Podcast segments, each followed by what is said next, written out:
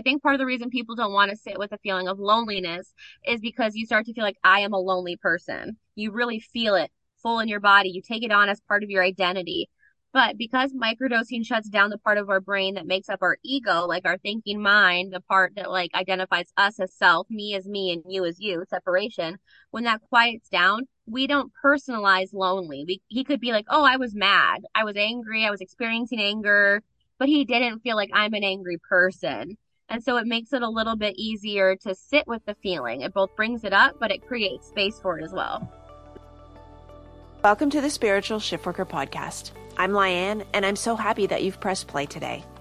This podcast is here to inspire you, but more importantly, to provide you with the tools you may need in order to make a shift in any area of your life.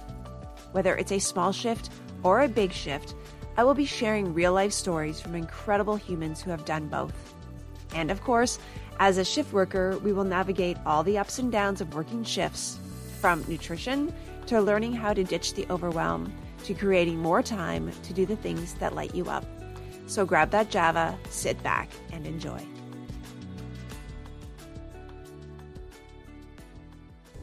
Welcome back, beautiful souls, to this week's episode of the Spiritual Shift Worker podcast.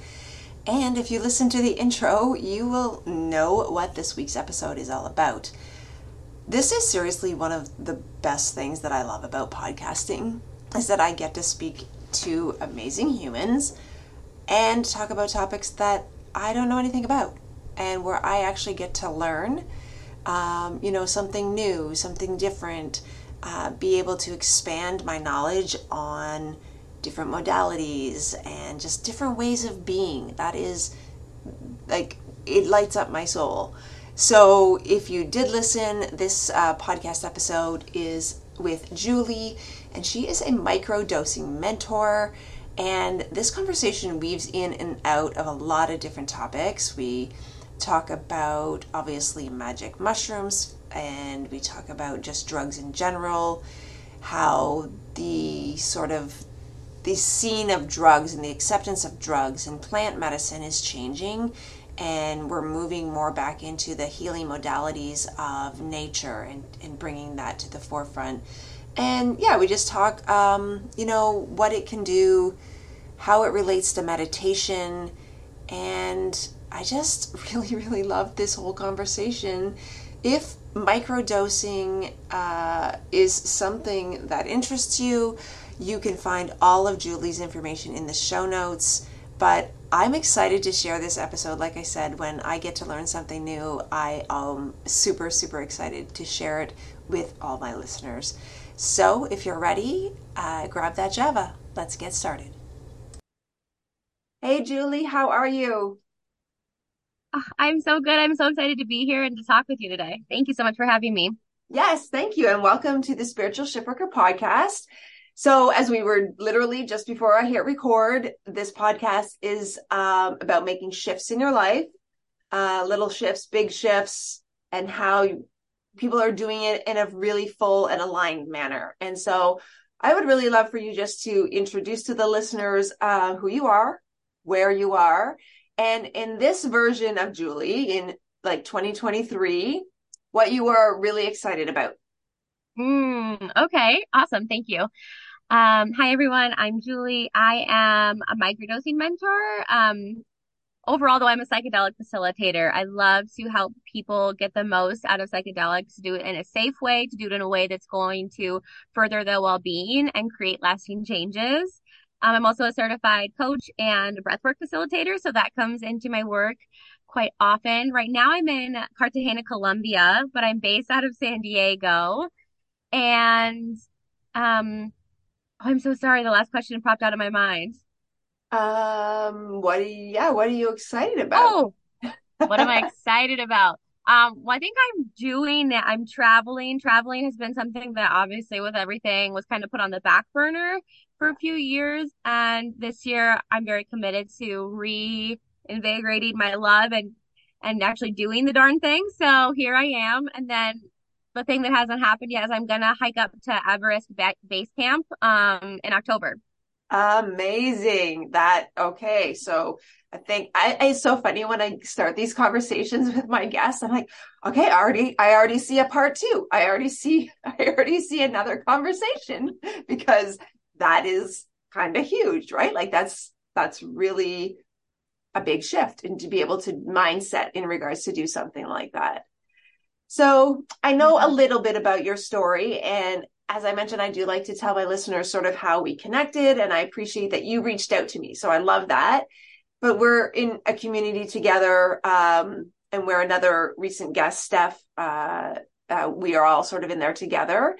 And I know that you have sort of like me, a other life. Like this isn't my life. Uh, this is like I love doing podcasting, but I have another life. So I know that you're a former lawyer. So let's go back into that briefly and just talk about that and how it's sort of you know, how did you get from there to here? It's funny talking about there to literal here because I literally got to Colombia um, in undergrad. I majored in Latin American studies. Um, I love Latin America. I'm so passionate about it. And I always felt this desire to do something positive in the world with my time. And in my mind, it was go to law school, become a lawyer, and then serve communities that are underrepresented, that are systemically mm-hmm. oppressed. And I, you know, realized in working in the law for three to four years, um, post law school that the law isn't really created in a way that actually helps people who need it. It's created in a way that helps corporations and people with like tons of money. And it was just very disillusioned. It kind of left a bitter taste in my mouth. And I thought, okay, I'm still so committed to helping people how can I do that? And coaching became the, the natural byproduct of that desire, of that dream. And from there, psychedelics really became a way that like I see true transformation, real life changing results for people every single day. And I feel so much more fulfilled in this work than I ever did as a lawyer. Mm. Okay. So, um, I'm a police officer here in Ottawa. So talking about being you know, disenchantized or whatever that is in regards to the justice system, I I totally hear you, right? Like we deal with the same uh, clientele over and over again, and there are some really great lawyers out there who obviously really do want to help people, but the system really, like you said, it's not it's not set up to help, and that isn't just the justice system. That's just social everything in society right now. So I think that's amazing that you, you know, shifted out of that and into what you're doing now. And I think I do not, not know anything about psychedelics. So this conversation is going to be really good. Um, and so maybe what, so was it just that you were just not realizing that it wasn't fulfilling for you? Or was there a specific thing that happened where you were like, I'm out? okay, I'm done. I'm I'm moving across the country and I'm leaving the profession. Well, you know, when you thinking about like your emphasis on small shifts, that's really sort of like what it was for me was I realized I came out of the out of school very I don't want to say self-righteous, but maybe naive of like, I'm going to change the world. I'm going to take on the law, the institution head on. And now I see that every time I have a positive interaction with one person, when I can focus my energy directly on that one person and give everything I have to the person I'm currently serving in the moment, that ripple effect is so much bigger. So we think we need this like broad focus. We need to have like a quote unquote global impact. But what if we could take on even a moment of kindness to someone else? To me, I see so much more beauty and benefit to the world from that. It doesn't need, we think it has to be this big thing, but really it's little steps. Yes. Yeah. It, it you're, you're absolutely right. And I love that because uh, a simple gesture, a simple thank you, a simple hello could really change somebody's life, right? Because we never know what's going on. We never know what's going on with people. So I yeah, love you you're never sure. And so I guess I just realized like I was never gonna be the person who single handedly, of course, like made the justice system actually serve justice, whatever that means to me, right? It was like, okay, well, this isn't working, so what else can I do? All right. So how, okay, first maybe we should, I'm not sure if we go, should go to the, how did you get into psychedelics and microdosing or what, what that even is, whichever you'd like to start with. Maybe I'll start with what is microdosing because if someone doesn't know and they're listening to this, they're probably like, what is this uh-huh. girl Yeah. Um, so I want to clarify that microdosing doesn't refer to any one like thing in particular. You can microdose a lot of things. Um, you can microdose cannabis, you can microdose LSD, you can microdose really any substance, but I work with psych I work with psilocybin or like magic mushrooms. So microdosing is the practice of intentionally taking a very small amount, so a fraction of a normal dose, like a dose that someone would take in order to like, you know, go on a journey or aka trip so you're taking a small dose. It's subperceptual, meaning you don't see it, feel it, nothing. Like, it, mm-hmm. and you're like, okay, well, if I'm not doing it to see anything or to feel anything, why am I doing it? Well, you're doing it because it produces the same positive effects in your brain and it allows you to essentially reprogram your brain because the default programming in human beings as of right now is very unsupportive and we're rewiring it to make it optimized. Mm, okay. Very interesting. I would certainly not. I mean, when I deal with the the drugs at work, it's certainly not like this, right? Um, and so how how did you get into this? How how did this come about? Also funny that I'm here because the person who introduced me is my friend Steve, and he's lives in Colombia now. Um, part of the reason I came was to see him in his organization, but Steve was back in the States and he said, I want to show you this company that I invested in. Come with me. And we went to visit it, and he was like, Here, you know, here's a microdosing enough for a full protocol. Go try it. Let me know what you think. And I was like, Okay, I don't really know what you mean. I mean, he knew that like I'm a bit of a I was a bit of a psych not like privately, you know, like I had definitely done mushrooms before and I had heard about microdosing, but I also really like to do my own research. And so I started looking into what is microdosing? How do you do it? What did he mean by protocol? And I mean, I got I'm so deep in the research at this point. I've read the books, I've read the studies, I've read all, all the things. Um, and it's funny, I was doing more traditionally like executive coaching because I'm a former lawyer. Uh, I was a corporate attorney. I understand how businesses work. I was sort of doing that thing. And I wanted to use it on myself because I felt like there was sort of a glass ceiling in my business, like a next level that I kind of had to push through a little bit. And I was meeting resistance and I wanted support energetically to like push through it.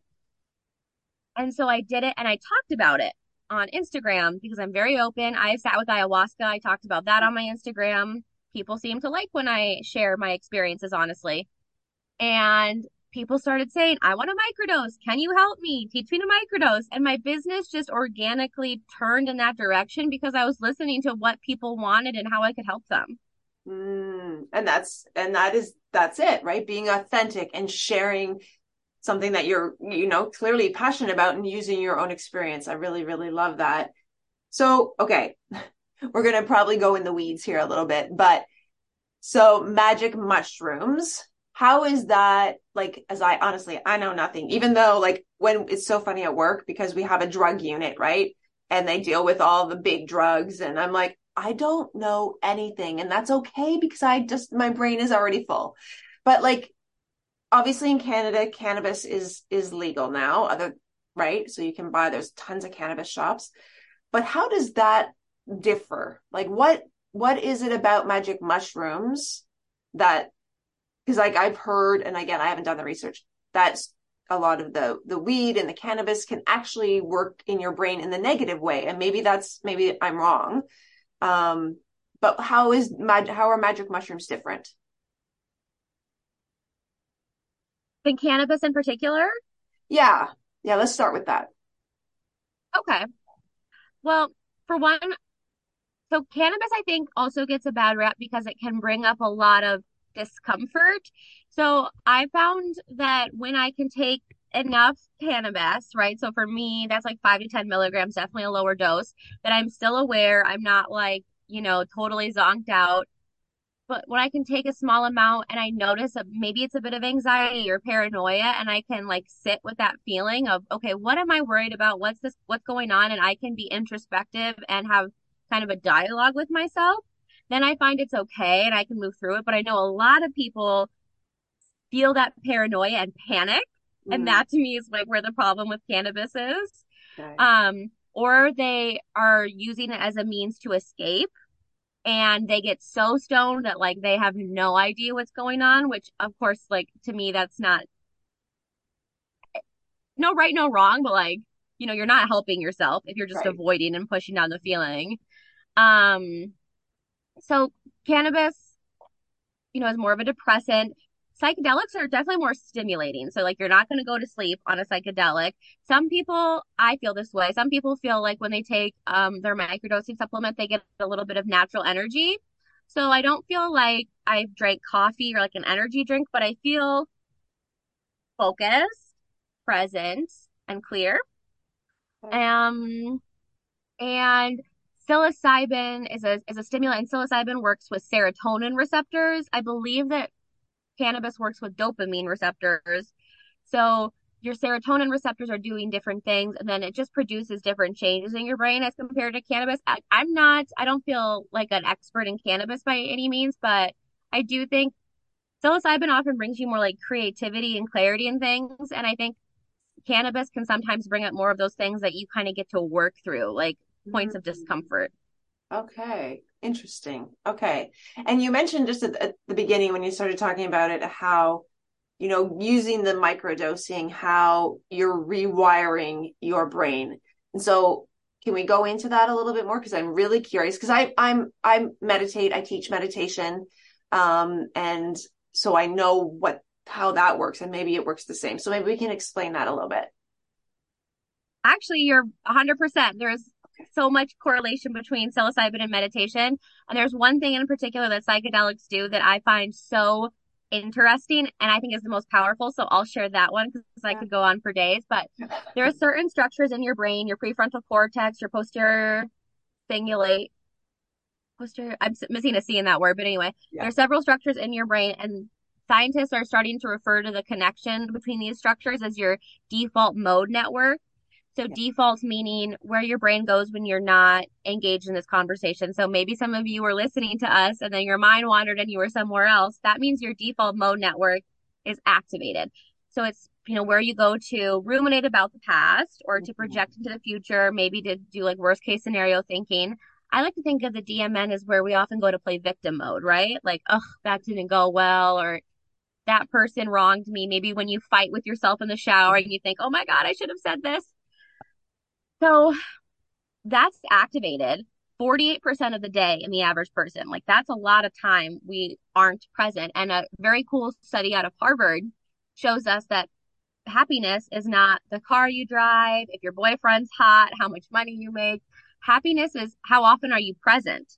So if most people spend 48% of their waking time not present, that means half their day is unhappy. Yep what psychedelics do, just like meditation, like this is why meditators are so are generally much happier people, is because they quiet their DMN more often and they can figure out how to be present, how to hold space for their emotions, how not to run from uncomfortable feelings. They can just constantly be able to take it in as it comes. So you can get similar effects from like expert manifest meditators and psychedelics. They're both quieting down that part of your brain but if you're really if you're really new to meditation or maybe you have a lot of anxiety and you find it really hard to kind of quiet down and connect with your breath, let the thoughts go or at least not attach to them, then psychedelics can be really helpful to get you there. Yeah. Okay. Oh my god, I love that. Yes, because that's yeah, meditation is is the thing that's definitely like ruminating over things in the past and that worst case exactly what you said, right? Like that's and having patience to deal and all of that that is amazing that that you can use the psychedelics to do the same thing. And so you mentioned breath work as well. So how do you incorporate mm-hmm. that? I mean that's so so powerful. I'm just actually learning and starting to do uh, i'm doing a somatic healing course starting in september so i'm super excited. But um how do you work the breath work in with the microdosing, or do you? I do, um, because breath work has so many positive benefits. And, you know, part of breath work, the type that I facilitate, when you kind of can shut down your prefrontal cortex after like eight minutes into the forced state of hyperventilation, that's when your subconscious is really open. And so I have pre-recorded sessions in my microdosing program where you go through the breath work practice. And so if you're microdosing and you've opened your subconscious mind and shut down your thinking brain through breath work, and I'm hitting you with all these affirmations and like mm. sharing these things with you, like it's really sinking in, it's making a difference. Um, and I, I, I microdose and breathwork all the time together. And I've had many people message me and be like, microdosing and breathwork literally changed my life, or these are the best things. And so I'm a big component proponent of both. Of both, yeah. And so is that way? So when you have clients that are coming to you, what is it that they're wanting to resolve or like you said break sort of that glass ceiling when it comes to maybe coaches or executives is it is it limiting beliefs? What is it that seems to be the most common thing that they're wanting to work through? Oh wow. I mean i really get such a wide variety of, of reasons people want to use microdosing. Um, but the most common ones are definitely struggling with anxiety and depression, don't like medication or feel like medication hasn't worked for them or, uh, you know, want to get off their medication. But also people with ADHD who really don't want to be on medication anymore, want to find a way to focus naturally. Um, and then I would say it's like entrepreneurs who they know that they're great at what they do, they love what they do, but they kind of have a hard time. Maybe it's executing, getting out of their own way with their mindset, like you said, limiting beliefs. Um, I would say those are my three biggest groups. Um, also, I have a lot of moms, moms who don't want to feel so impatient with their kids, moms who feel like they beat themselves up a lot because they're not the perfect mom. I mean, I do have a lot of moms now that I think about it, but yeah, those are the major groups. yeah, that's huge. Um, I'm glad you brought that up actually, because um, mom guilt and um, because I like like taking care of yourself, I mean, not just as a mom, but as a human. Um, taking care of yourself first, right? So that as we say, you take care of yourself first so that your cup overflows. Um, but the mom guilt and the you know, I'm I'm not good enough. I yelled at my kids today. Like honestly, trying to get the kids out of the house. It was like, oh my gosh. But that is huge. And I think that's really important for people to understand that there's an alternative to medication. Like I I like all alternatives before we get to that point. And I think that it's coming so prevalent where I think the side effects of whatever medication that a, a general practitioner is going to give you, the side effects are not going to be very good. So, are there side effects to what you're doing, like the microdosing? How does that affect, you know, sort of? Because you said it's like small doses. So, is there are there side effects? Um, great question. I want to say at the jump, before anyone's thinking this, no, you're not going to trip because it's such a small amount. So if you're worried like tripping is a side effect, it is not. um, okay. To me, when I think about side effects, one side effect can be that you might deal with uncomfortable emotions. So I talked about, we talked about cannabis, right? Like sometimes that anxiety or paranoia r- rises to the, the top because it, that's what it's there for. With microdosing, it can bring up feelings, not necessarily anxiety or paranoia. I'll give you an example. Um, a client of mine went through the program and luckily he is a coach as well. So he's in his own work and he understood that this was like, it needed to happen in order for it to be released. But he got, felt a bit agitated while he was microdosing because he realized he was really still angry at his ex. And so by the time he went through the module where he did the breath work mm-hmm. and he leaned into the process and leaned into his discomfort and feeling angry, after that, it was a much different story because he didn't resist the uncomfortable feeling. Because most people don't want to feel angry. We don't want to be mad. We don't want to feel lonely or sad. So we avoid, avoid, avoid. If microdosing forces you to lean in. And but after that session, he was like, Oh yeah, totally. Okay, cool. Like I can move on now. I can use this work to I think his focus was like creating sustainable months in his business. He's like, now I can focus on that because I let the anger go. Mm, interesting, right? Because the anger had nothing to do with his business, right? Yeah. And it's it's crazy how those emotions that we push down and try to avoid and you know, oh, it doesn't bother me, they do come back in other ways. I love that. It's it's so amazing to me how you're right. People don't want to sit with uncomfortable feelings. Right. And so doing yeah. the microdosing is just sort of like a is it like a little push, right? It's like gentle into that. Do you how far do you go? Yeah, so it's it both brings the feeling up because in order to heal it, you get to feel it, but it also makes it a little less scary to be with the emotion because the best way I can say this is that psychedelics help you depersonalize. So I think part of the reason people don't want to sit with a feeling of loneliness is because you start to feel like I am a lonely person. You really feel it full in your body. You take it on as part of your identity. But because microdosing shuts down the part of our brain that makes up our ego, like our thinking mind, the part that like identifies us as self, me as me and you as you, separation, when that quiets down, we don't personalize lonely. We, he could be like, oh, I was mad. I was angry. I was experiencing anger, but he didn't feel like I'm an angry person. And so it makes it a little bit easier to sit with the feeling. It both brings it up, but it creates space for it as well. Mm, thank you for that explanation. That's very clear. I hope that the listeners got that. Um, because that's like meditation, like you said, it, it sounds very similar, right? Like after you sit in that meditation, you can almost see yourself as it's all neutral and that you can accept where you, the neutrality of it. Yeah. So good. I honestly like, so you're in Colombia, like, let's, I don't even know. As we talk about, like, I know what's illegal in Canada. I know what's legal in Canada but is are psychedelics are those legal in the states or like I don't even know.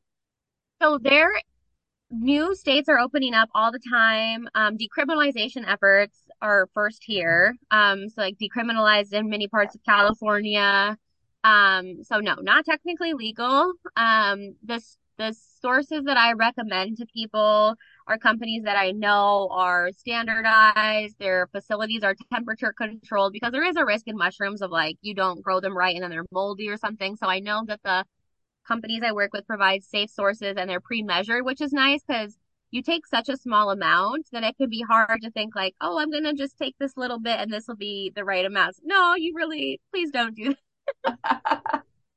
um, but no, so efforts are underway. Decriminalization but or is he sorry, I'm doing thumbs up because we're talking to each other and they gave a thumbs up. I totally um, saw that.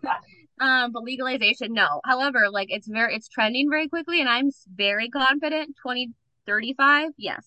Yeah, okay. Yeah, I think there's some countries I know uh Portugal I think it's in Portugal that a lot of like a lot of their drugs are decriminalized, right? And that they've they're seeing it's an interesting topic seeing a decrease in actual crime, which as a police officer blows my mind, right?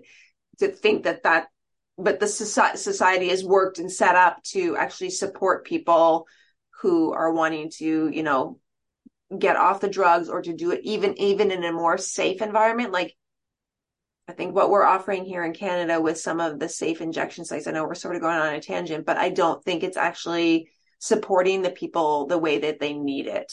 So I think there is definitely a, a call for some sort of decriminalization with some things. Um, again, that's that's the law enforcement aspect of things. Where for me right now, I don't I don't see how do, decriminalizing a lot of the drugs would actually benefit society unless we have all the other support things in place.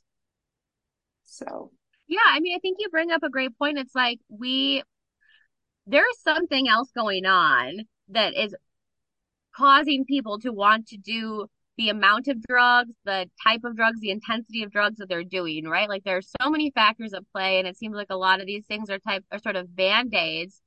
But thinking about the idea of band-aids and going back to our conversation about like pharmaceuticals, I really see most mental health pharmaceuticals, which totally agree with you. It's like that's your first thing. Here's a pill. Try it, try it, try it yep. overprescribed, but they don't get to the root of why people are anxious. Why are they depressed? Why are they struggling?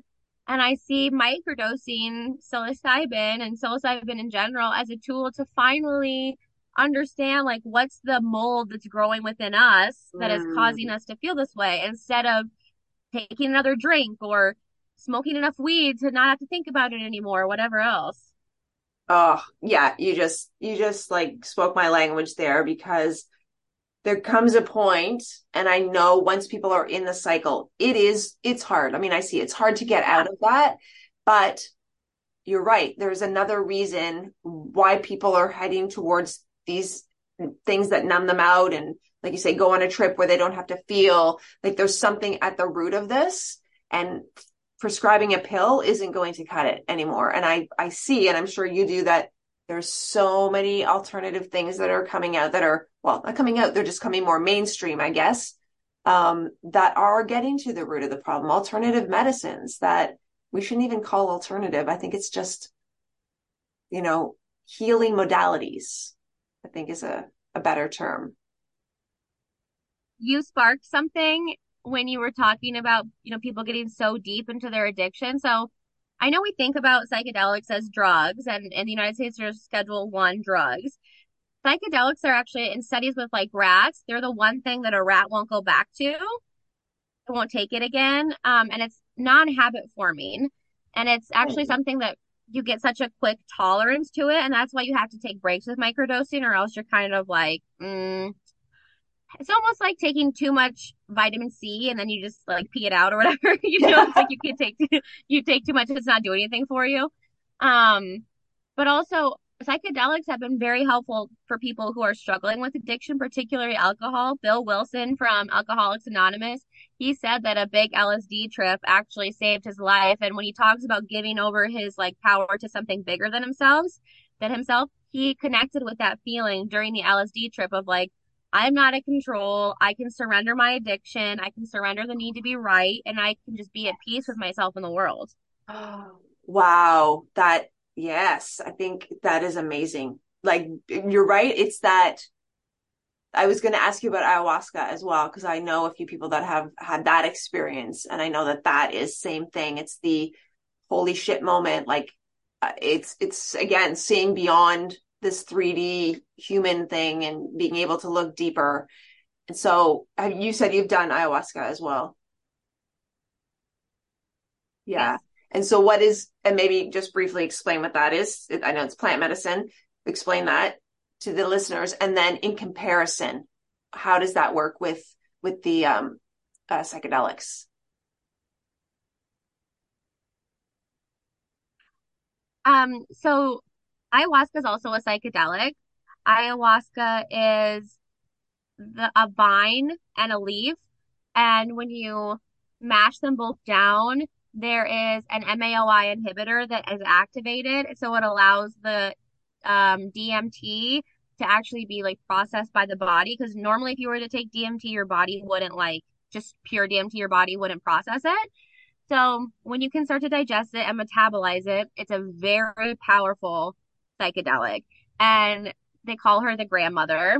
And I mean, she will bring you to your knees. Like I, if you feel a calling to her, I really believe like we all receive callings from different things. But if Mm. you just think this is something cool you want to see on the internet, please reconsider. Like Oh, yeah. figure out if it's a true desire for you or not. For me, it was a very, I, I thought about it for several years. I felt like she kept being like, yes, yes, yes. And so I went and it was one of the most beautiful experiences of my life. But I also know like I feel very strong in my mental capacity. Um, and I don't think it's for the faint of heart. Psychedelics, so psilocybin in particular, they call them the little teachers, Los Niños Santos, and the little children. And they're so playful. Like to me, mushrooms are very light, even on a big trip, because I do facilitate macro journeys as well. And I facilitate and I partake in ceremonies facilitated by other people. But I'm all like it's it's more lighthearted, it's more fun, it's not as heavy. Um, and I think you can learn through pain as well as through pleasure. And it's nice to lean into that space of learning through pleasure as well. Yes. In all areas, right? Like, I mean, we could, Yes. you could go into how I've, I've really seen, um, sort of a rise in talking about like you know, sexuality and how there's so much pleasure that people, I mean, we know that that's what it's for, but so many people have, you know, restricted themselves from that as well. And so how that's really being evolved.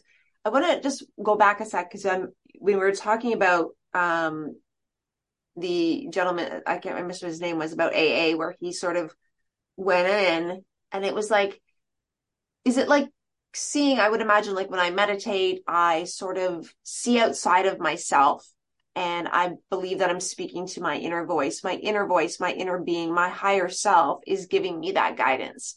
Right. And so is that like you're sort of tapping into that when you're doing the the mushrooms? Would it be that sort of or is it more just like changing and rewiring more than to to break of that pattern rather than the actual guidance. So there's definitely guidance there, a hundred percent. Um, and I like to tell people every journey is different because every body is different and everyone's experience is different as well. Um, and so I can't quite remember exactly how he shared his experience, but I believe that he felt connected to a higher power. Like he realized that there was something out there bigger than himself. Um, and that is what allowed him to like he felt like he had to hold on to it, right? Because he was in control. But when, which he wasn't in control, the alcohol had control over him right at that point. But when he could see something bigger than himself, is when he was able to say, like, I don't have to keep holding on to this. I can let it go and I can let something else kind of take over and come in and lead the show. And so, you know, that's very in line. Like when I sit with psychedelics in a deeper way, I feel like I'm I realize that we're all connected, but like this one little ego piece that I identify as Julie is so small in the grand scheme of things. And we are all spiritual beings having a temporary human experience. Like that's how I feel. Um, and it's really like, let me know that.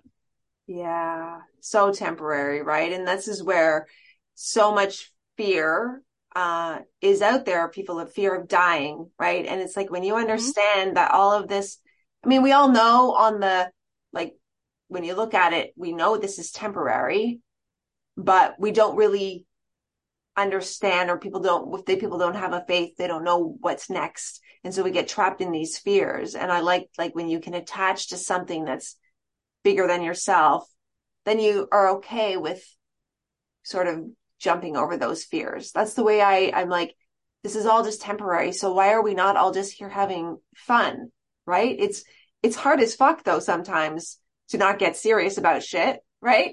but yeah, I, I, mean attachment. I don't. I think Buddha said it, attachment is the root of all suffering. Mm, mm-hmm. Yes, attachment to things, to people, to mm-hmm. this world, this earthly world, and when you can let go of that, when you let go of that, it it can really all change because you can literally jump in to do anything. I love that so much.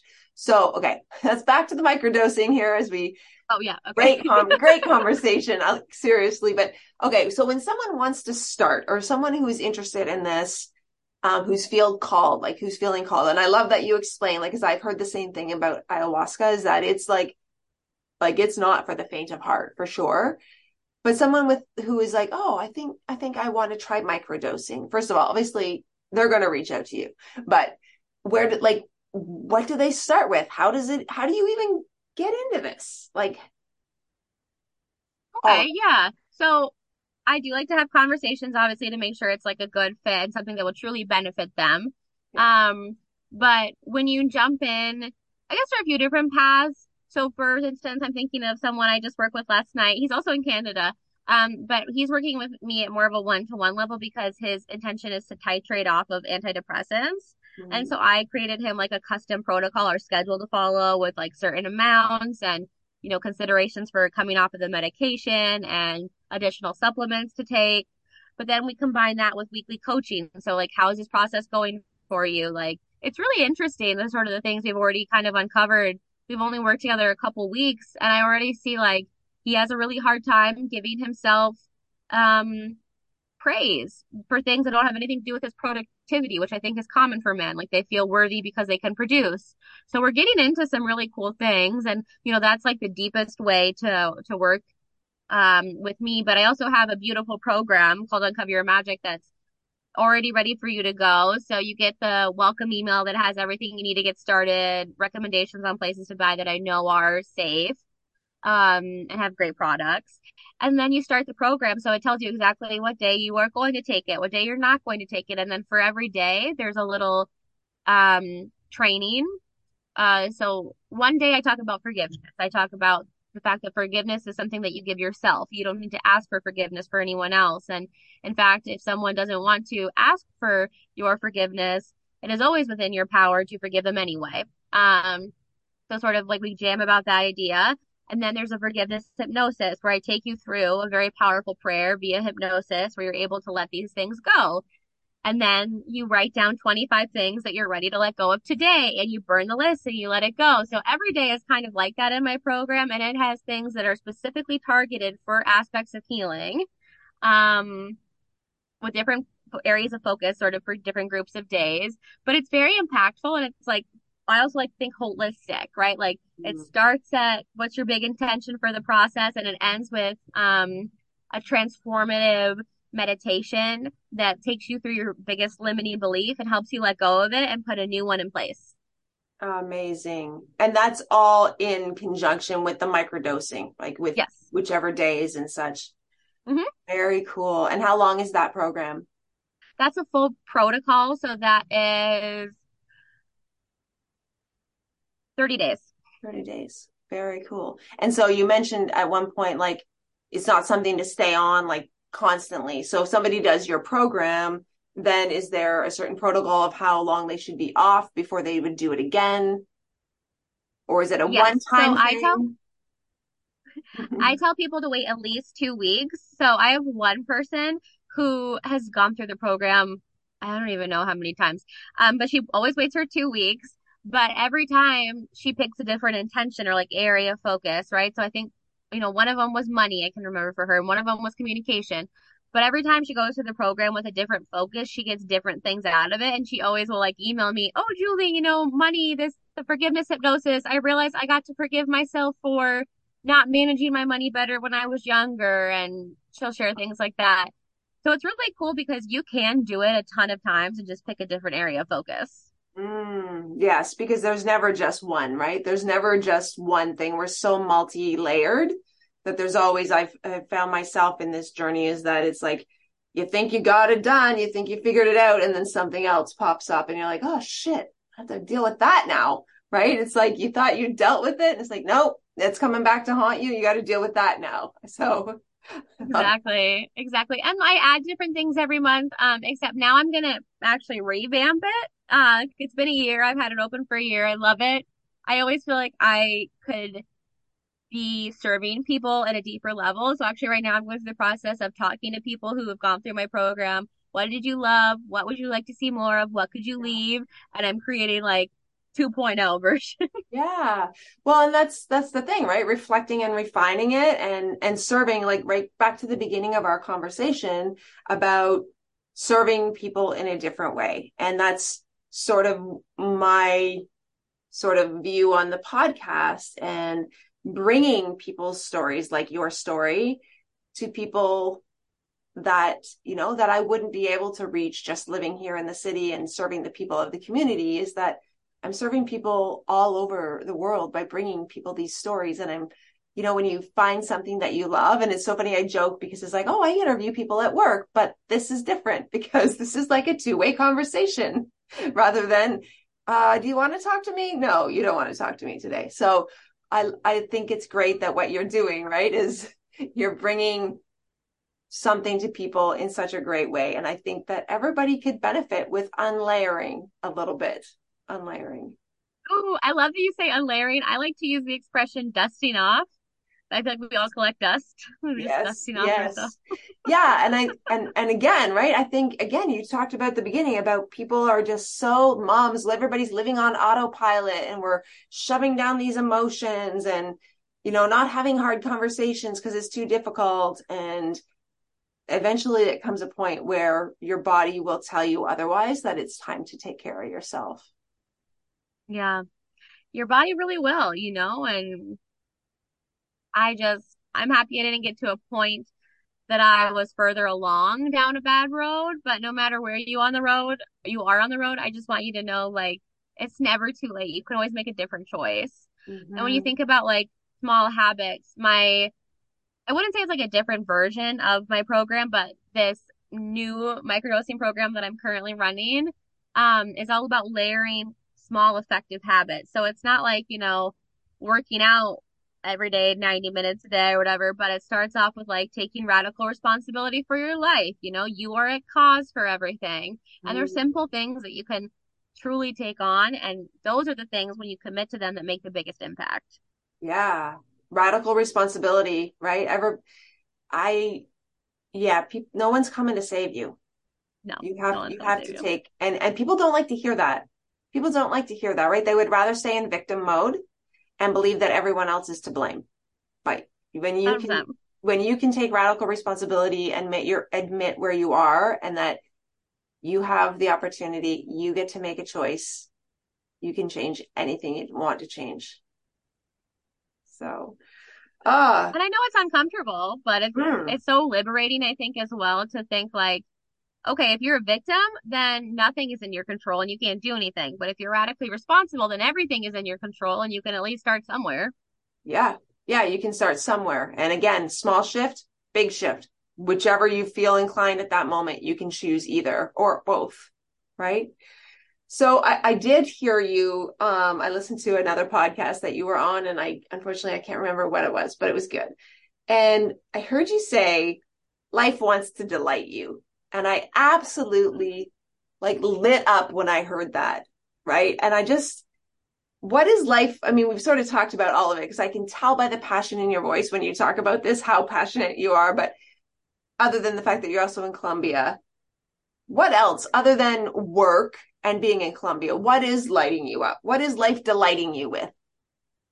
Oh my gosh, that's a fun. It's a middle finger to perfection podcast. I remember that conversation. Yes, that's one. what it was. Yep. Um, what is life delighting me with?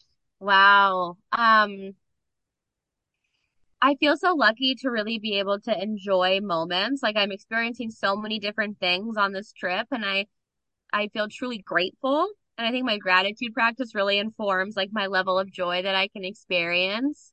Um I recently ended a relationship because I realized there were things in it that I wasn't getting that I really want. And I think what's so cool about this idea that's really become a way of being for me, this the, the universe seeks to delight me. It's like there will always be something even more fulfilling on its way. And so I'm not worried about the past, like why didn't that work out or why couldn't it work out? I'm I'm future focused on who mm-hmm. knows what amazing person is going to come into my life. Um, but I also love that right now in the space that I'm in, I have two cats who are thankfully taken care of, but I'm at a place where I don't have to, you know, oh, does it, is it okay or does it work if I go away for three weeks? Um, I don't have kids to worry about. Yeah. And I love that I have this freedom for myself at this time. And instead of thinking like, oh, I want a partner, because I know so many women get stuck in that trap of, I want a partner and that's going to make me happy. I'm choosing to enjoy my life for all it is and all that's available right now to me. Yeah. Um yeah. I also really love the book The Big Leap right now. I would really oh, suggest yes. reading it if anyone's out there. So good. So good. I've I've read it like two times. So good. So good. Yeah. Yeah. Oh, and I love to swim. I went in the ocean, the Caribbean Sea yesterday with my friend on a boat tour and I got to swim around and snorkel and like I'm such a mermaid and I was like, this is my jam yeah. Oh, I love all of that. Yes, travel is is definitely uh, my thing, and I did a lot of that before I got married and had kids. And we take the kids like we we camp and travel every summer, but we're planning a big trip for next year, so I'm really super excited about that. But thank you so much for this conversation. I am like seriously been educated because, like I said, I I love speaking to people and and that are on the same wavelength, but also learning new stuff. And I think this is going to be a great you know pod episode that people are going to learn things that maybe they just didn't know about so thank you so much and if you could just share you know where everybody can find you and follow you, all the things. Thank you so much. And I, I really think it was interesting that we have like two sides of a, the same coin, like the criminal justice system and having these conversations about the drug epidemic. Um, yeah, I really appreciate it. I thought it was so interesting. Um, you can find me on Instagram at Julie Cyvonne. It's C Y V O N N E, but also I'm sure be in the title, but it's my middle name. That's what I go by. And then it's the same for my website, uh, juliecyvonne.com. But if you want to learn about um, microdosing, you can go to juliecyvonne.com backslash UYM. And that's where you'll find, that's where you'll find out more about Uncover Your Magic. Amazing. And of course, all of that will be in the show notes. So we'll make sure that you, anybody who is interested can connect with you there. And again, thank you so much. And if you have listened to this episode and have found it as interesting and have loved it as much as I have, make sure that you share on social and tag both Julie and I, and uh, we will make sure to uh, shout you out. And don't forget to leave a five star review. Thanks so much, Julie. Thank you. Thank you so much for being here with me today. If you love this episode, make sure you subscribe and share it with someone who you think would love it too. And a five star review helps get the Spiritual Shiftworker podcast out to those that need it most. I can't wait to connect with you online, so make sure you follow me on Facebook at The Spiritual Shiftworker and on Instagram at Lianne McGaughy. It's time to enjoy the shift, one breath at a time.